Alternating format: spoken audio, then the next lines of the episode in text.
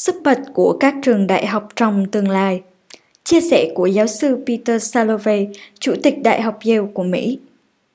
Trong suốt đại dịch, các trường đại học trên khắp thế giới đã nhanh chóng thích nghi bằng cách chuyển sang dạy học trực tuyến. Tại Yale, chúng tôi luôn chú trọng phát triển những sáng kiến giáo dục và chính sách này đã mang lại nhiều ích lợi. Trung tâm dạy và học vù vù của Yale đã chuyển hướng sang giảng dạy trực tuyến từ tháng 3 năm 2020 và nhận thấy rằng việc sử dụng công nghệ một cách hiệu quả trong giảng dạy không chỉ mang lại lợi ích cho sinh viên mà còn giúp các trường đại học xây dựng khả năng thích nghi nhanh chóng. Bản chất biến hóa của đại dịch khiến các trường phải nhanh chóng thay đổi để thích nghi. Tại Yale, các giảng viên đã dần quen thuộc với việc sử dụng các phương tiện kỹ thuật số để cải thiện việc giảng dạy, thúc đẩy tinh thần học tập và tạo ra các mô hình giáo dục mới. Nhiều giảng viên vẫn có ý định tiếp tục sử dụng các công cụ kỹ thuật số trong quá trình dạy online để áp dụng cho các lớp học offline, vốn dự kiến sẽ mở lại vào học kỳ mùa thu này.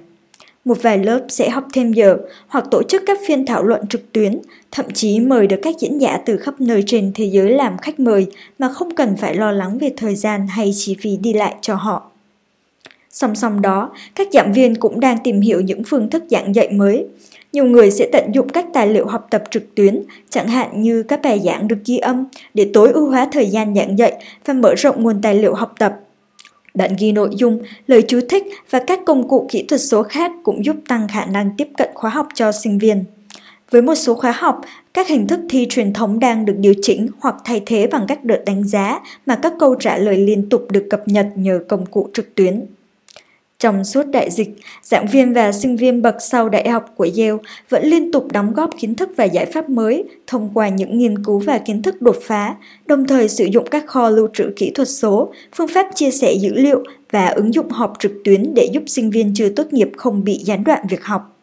Những công cụ trên sẽ giúp củng cố khả năng nghiên cứu độc lập của sinh viên thời hậu đại dịch. Đây là một giai đoạn đáng nhớ đối với đội ngũ giảng viên của Yale vì đã vận dụng hết mức tinh túy trong thực hành giảng dạy. Trong những năm tới, dựa trên những kinh nghiệm góp nhặt được trong quá trình học trực tuyến và thành quả sáng tạo không ngừng của đội ngũ giảng viên, chúng tôi sẽ hoàn thiện thêm, sẽ tiếp tục khuyến khích phát triển các hình thức giảng dạy mới để sinh viên vừa hưởng lợi từ các nền tảng kỹ thuật số, vừa vẫn được hưởng lợi từ các buổi học trực tiếp và duy trì tương tác với bạn học. Vì tính cấp thiết toàn cầu, Yale và nhiều trường đại học khác trên thế giới theo đuổi sứ mệnh giáo dục theo những cách khác nhau.